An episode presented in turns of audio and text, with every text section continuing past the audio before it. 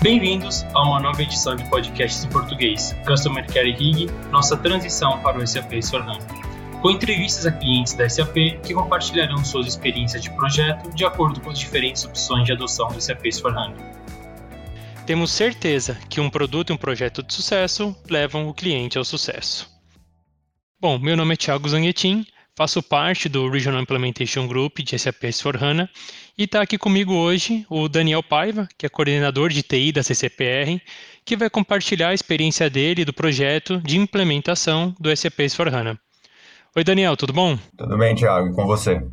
Tudo ótimo. Bom, primeiramente, muito obrigado por participar e compartilhar essa experiência conosco. Eu gostaria de pedir que para você começar a se apresentar e contar um pouco sobre a CCPR, por favor. É, obrigado também pelo convite, Thiago. É, agradeço a SAP. É, meu nome é Daniel Paiva, eu sou head de TI da CCPR há dois anos.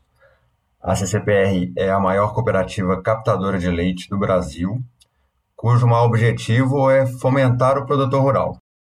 Nós fazemos isso através de vários programas, principalmente com foco em qualidade, logística de captação e entrega do leite, nutrição animal através das nossas fábricas de ração e suplementos e uma rede de lojas que chamamos de armazéns. Legal, Daniel. Bom, é, gostaria de começar. Eu já sei que vocês fizeram, escolheram realizar um projeto de conversão do sistema atual, mas eu queria entender quais foram os fatores que influenciaram vocês nessa decisão. Bom, em meados de 2019, nós concluímos a venda de uma das empresas do nosso grupo. É, portanto, nós decidimos realizar dois projetos a partir desse, dessa época. Uma separação de empresas dentro de, dos nossos sistemas, principalmente o SAP. Esse era um projeto mandatório. E aproveitamos a oportunidade para fazer a adoção do S4HANA. É, como o objetivo era fazer dois Go Lives é, em 2020, é, optamos pela conversão do sistema SCC para o S4HANA. Bom, e eu imagino que nesse projeto, com certeza, vocês encontraram alguns desafios, né? É, queria saber, baseado nisso, o que, que você poderia dizer que são as recomendações de, de, da CCPR ou sua em relação à fase de planejamento ou à atividade de preparação do projeto? Nessa fase, Thiago, é, nós trabalhamos principalmente em duas frentes: o business case e a parte de infraestrutura tecnológica. É, o business case ele é uma fase assim, essencial, recomendo muito para os clientes SAP que estão nesse momento do projeto. Né? Ele, no nosso caso, ele foi constituído através de, de experiências de clientes mesmo, cases semelhantes, reuniões com parceiros, conversas internas, e isso foi feito principalmente na época do SAP Now, em 2019. Né? E, inclusive, estou com bastante saudade de eventos presenciais.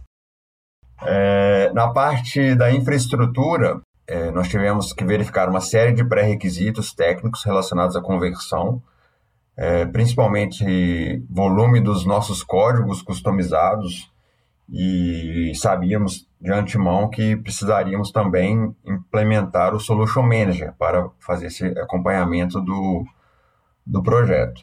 Né? É, as ferramentas é, SAP Readiness Check e Transformation Navigator foram, foram muito importantes na nossa visibilidade e preparação do, e planejamento do projeto. Bom, e baseado nisso, então, entendo que é, que os desafios é, foram, né, existiram na fase de preparação do landscape. Você poderia comentar mais sobre esses desafios da, da, da parte de preparação do landscape de vocês? O principal desafio nessa, nesse momento, a gente sabe que com, com a empresa funcionando, né, a operação fluindo, precisávamos de, de uma definição precisa da trilha de sustentação, né, para garantir justamente essa continuidade do suporte. E fizemos também a definição da trilha de projeto, levando em consideração todas as nossas integrações com legados, cópias de ambientes para os ciclos de conversão técnica e testes unitários e integrados. Tá? Esse foi um, um, a integração da trilha de sustentação com a trilha de projeto foi é, bastante relevante em termos de discussões e aprendizado técnico também. Bom, é interessante, né, é, é, esse seu comentário, e aí a gente sabe que, com base nisso também, uma, uma questão muito importante, né, é, de todos os nossos clientes é o downtime, né? Vocês chegaram a fazer ou utilizar alguma ferramenta ou metodologia para reduzir o tempo de downtime? Chegando a avaliar, por exemplo, o uso do Near Zero Downtime? É, de fato, o downtime foi uma preocupação nossa. É, cheguei até a pesquisar a, a, a essa ferramenta da, essa, da própria SAP, falei com um dos clientes que já tinham adotado, e, mas no nosso caso não houve essa necessidade, justamente por causa do nosso volume de dados ser menor do que o, o volume considerado para uso dessa ferramenta. E além disso, é, como nós fizemos vários, vários exercícios de, de conversão técnica, nosso downtime foi calculado e recalculado várias vezes. E isso nos deu uma segurança para podermos seguirmos adiante é, e ainda e ainda incluímos nessa, nessa, nessa questão mais um, um, um, uma, um recesso de fim de ano, né, que foi definido como o, o momento para poder fazer essa virada, e isso, por causa da baixa movimentação da empresa, foi nos auxiliou também a ter mais segurança nessa, na, na questão do downtime. Bom, é, a gente sabe que com isso tudo aí, com todo esse planejamento, um, um, ponto que, que, que além do downtime, um ponto que é muito importante que os clientes sempre se preocupam é a preparação necessária e o esforço necessário em relação à adaptação de códigos, né? É, que estratégia vocês adotaram ou se vocês utilizaram realmente alguma ferramenta para poder realizar essa atividade? É, nós utilizamos é, alguns programas da própria SAP para fazer a, a, detecção e a recomendação dos, de tratamento dos códigos customizados. A gente sabe que, que muitas das empresas têm esses códigos é, customizados, né, Thiago? E no nosso caso não foi diferente. Nós encontramos muitos, muitas constantes, né, muitos é, hard codes localizados dentro dos nossos códigos e, e utilizamos as melhores práticas de desenvolvimento para poder para, parametrizá-los de uma outra forma, né, tirando esses códigos de dentro dos programas. É, também utilizamos de uma análise de fit gap, né, onde avaliamos a, a, a aderência da nova solução S4HANA com os nossos processos é, e onde algumas funcionalidades prioritárias entraram no escopo do projeto e outras permanece, permaneceram no nosso backlog e estamos é, desenvolvendo essas soluções pós-projeto. Legal, Daniel, muito obrigado. Bom, é, um outro ponto que eu gostaria também de perguntar, né, é saber em relação ao Fiore, né, como foi a experiência é, tanto do projeto quanto do time funcional em relação à adoção é, de Fiore na CCPR?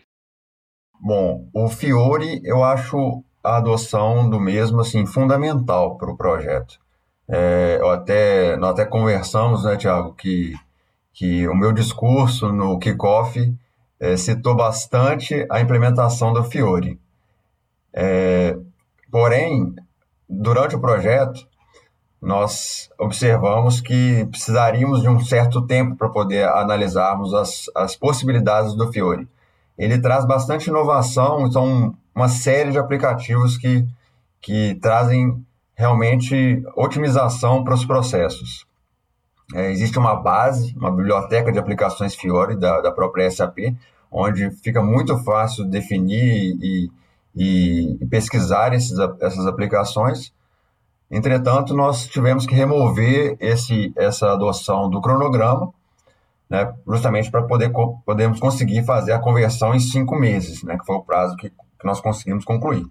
É, esses, essa, essas aplicações hoje estão em ambientes de qualidade e estão na fase de homologação com os nossos é, consultores de TI e usuários-chave.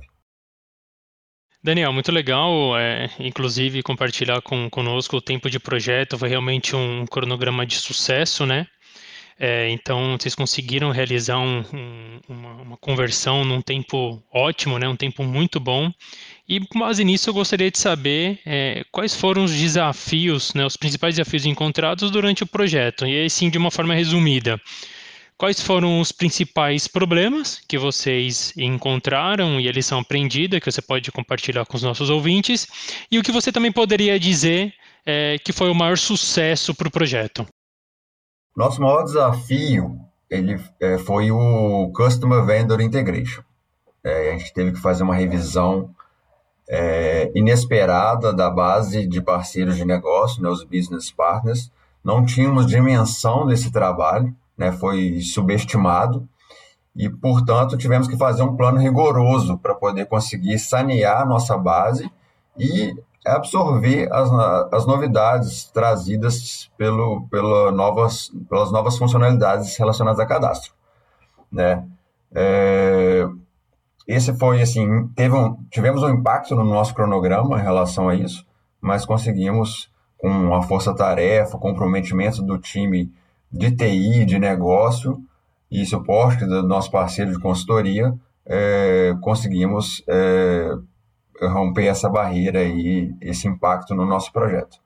Um sucesso que nós tivemos em termos de implementação foi o SAP Cloud NFE, um dos produtos também que nós licenciamos.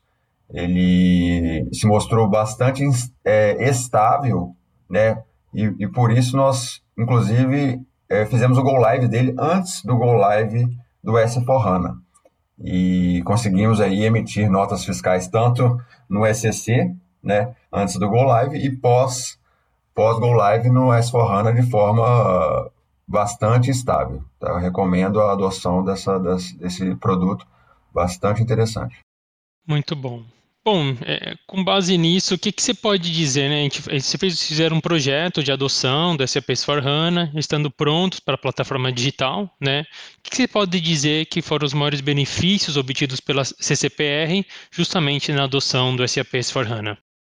É, a redução da base de dados e, e performance são as, as, os, os objetivos aí alcançados de forma mais comum. Né? Eu vi vários cases no, no mercado que, que focaram nessa, nessas duas métricas, né? performance e redução de base. Mas você até citou aí do, o, o Digital Core, é, na minha visão, foi nossa principal, é, nosso, nosso principal ganho, né? porque agora nós temos uma estrutura, uma, uma fundação sólida é, para conseguirmos alavancar o nosso, nosso plano de inovações. Muito bom. Então, agora após o Go Live, quais são os próximos passos, né? É, e aí queria aproveitar já na mesma pergunta, perguntar como que o Customer Care e o RIG ajudaram no, no, no acompanhamento do projeto de vocês. É, nos cinco meses de projeto, nós, nós tivemos acompanhamento semanal do, do Customer Care Group, é, foi essencial o suporte do, desse grupo é, ao longo do projeto, inclusive pós-Go Live tivemos bastante contato, a gente sempre tem alguns percalços pós-Go Live, e no nosso caso foi bem tranquilo, é, apesar do projeto ter sido bem, bem rápido, mas foi, foi um suporte sim, essencial ao longo do projeto e nos trouxe bastante benefícios em termos de conhecimento. Para os próximos passos, Thiago, é, nós temos dois outros produtos licenciados também, é o SAC, né, o SAP Analytics Cloud, foco em dados, é um, é um nosso objetivo para esse ano. E temos o agora chamado Business Technology Platform, é, que é uma, uma camada de integração que também gostaríamos de evoluir e adotar ao longo aí desse ano. São dois produtos que temos licenciados. E para uma avaliação de outros módulos, é, estamos pensando na parte de logística com o Transportation Management e uma futura implementação aí em 2021 2022. Daniel, muito obrigado pelo seu tempo e por compartilhar essa valiosa experiência. Eu agradeço a todos que nos acompanharam nesse podcast e se estiverem interessados em receber o suporte da SAP durante a execução do seu projeto de adoção para o SAP S4HANA, nós o convidamos a se inscreverem no programa SAP S4HANA Customer Care através do e-mail que está na descrição desse podcast. Esperamos por você no nosso próximo capítulo. Muito obrigado e até a próxima.